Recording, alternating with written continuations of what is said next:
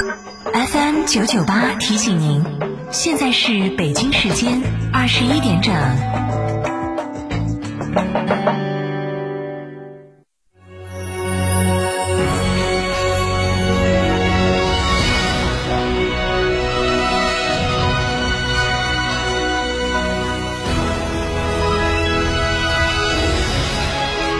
成都的声音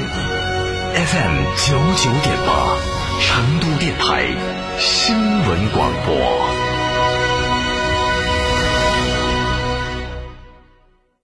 圆窝子老酒始于一九七八，三代人坚守，圆窝子每一滴都是十年以上。天台山圆窝子酒庄六幺七八七八八八六幺七八七八八八，圆窝子老酒。春游海螺沟、赏冰川、红石滩，探秘原始森林，住贡嘎神汤温泉酒店，享专业地质冰川温泉，赏花观山泡神汤，尽在海螺沟景区内贡嘎神汤温泉酒店。客房预订寻成都广电一路通国旅六六零零二三四五。成都广电一路通重景自驾新会员专享福利，微信添加 zj 三六七七八八八 zj 三六七七八八八，成为会员即可获赠价值三百元自驾礼包，包含成都新世纪妇女儿童医院急救包、蔚然花海景区门票、票，鲁盟主火锅、江湖堂酒吧消费券，另有黑竹沟自驾套票销售中，详询八五幺零四三二二或微信添加 zj 三六七七八八八。九九八快讯。这里是成都新闻广播 FM 九十九点八，我们来关注这一时段的九九八快讯。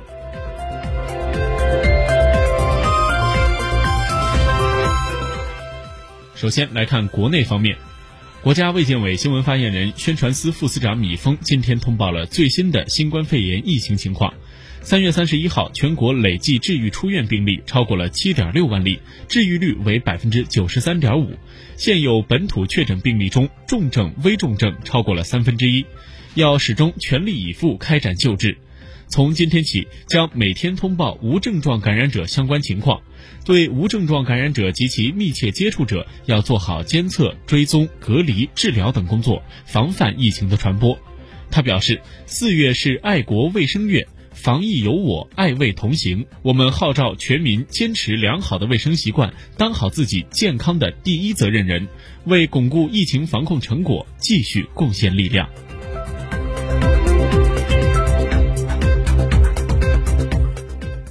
国务院扶贫办综合司副司长王春燕今天介绍，截止到三月二十七号，在全国建档立卡的贫困人口中，累计报告新冠肺炎确诊病例八百二十八例，已经治愈七百七十二例，死亡三十六例，还剩二十例没有治愈，均在湖北省。除了湖北之外，贫困人口病例已经全部清零。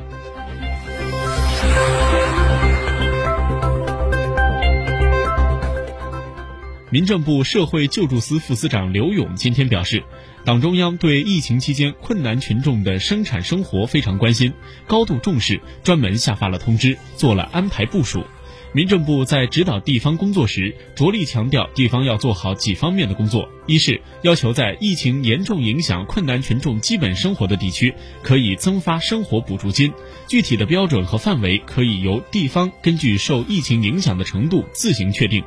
二是优化简化审核审批程序，及时受理低保申请，将符合条件的困难群众及时的纳入低保。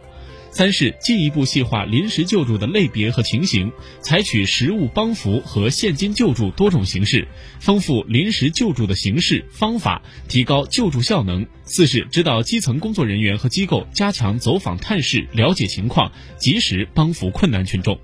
刘勇表示，为了确保疫情期间困难群众受助及时，中国政府网和民政部联合推出了各地社会救助热线咨询，包括政策咨询、投诉举报、求助受理等功能。在微信的国务院客户端小程序首页便民服务板块上可以看到，也可以在中国民政的微信公众号和民政部门户网站上看到。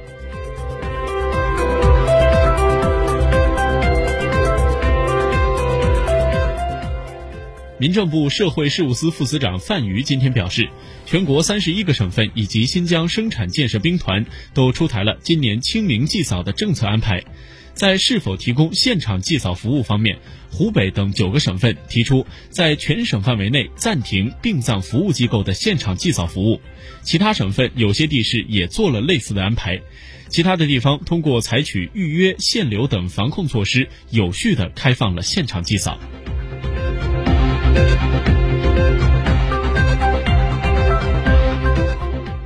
记者今天从国家信访局获悉，国家信访局日前召开电视电话会议，要求各级信访部门统筹推进疫情防控和信访矛盾化解工作，全力化解涉疫信访矛盾，积极稳妥恢复群众来访接待。会议指出，今年一季度涉疫矛盾和诉求明显增多，各级信访部门要进一步的增强忧患意识，以强烈的责任感和紧迫感，全力化解信访矛盾，有效应对风险挑战。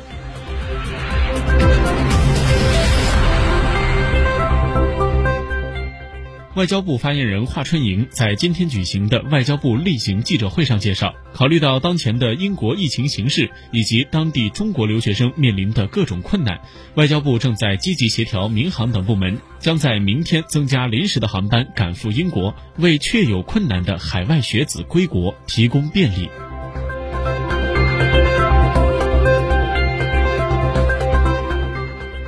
接下来，把目光转向国际方面。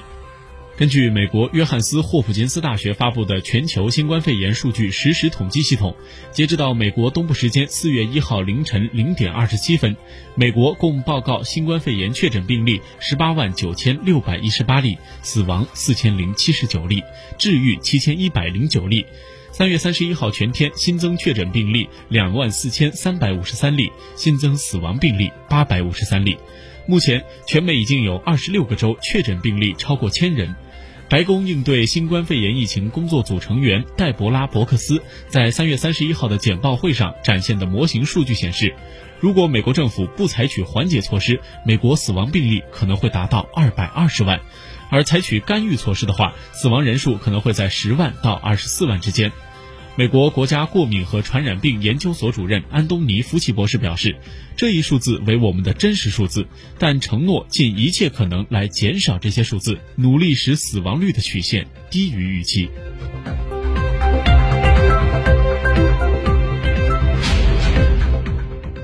根据意大利民事保护部门三月三十一号发布的数据，截止到当天傍晚六点，意大利累计新冠肺炎确诊病例上升到十万五千七百九十二例。意大利高等卫生研究院院长布鲁萨费罗当天表示，意大利新冠肺炎疫情的增长曲线正趋于平缓，疫情正在进入平台期。这表明隔离和管控措施正在取得成效。疫情进入平台期，并不意味着已经越过峰值，也不意味着战斗已经结束。他表示，接下来意大利必须开始让曲线下降。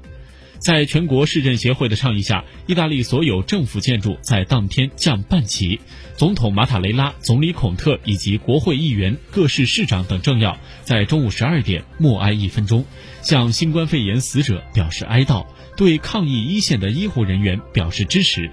当地时间四月一号上午，意大利卫生部长斯佩兰扎在向参议院做疫情通报时表示，现行的各项疫情限制措施将延长到四月十三号。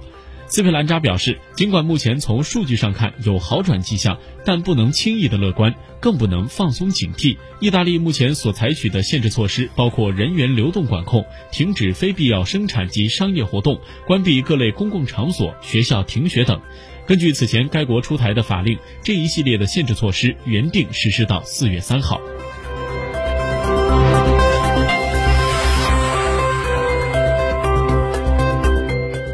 最后来看成都的天气情况，明后两天成都的天气不太好，以阴雨为主，气温也比较低，最高气温在十六度左右。转折发生在清明节的当天，清明节白天天气还是不错，以多云天气为主，夜间多小雨，最高气温也回升到二十度。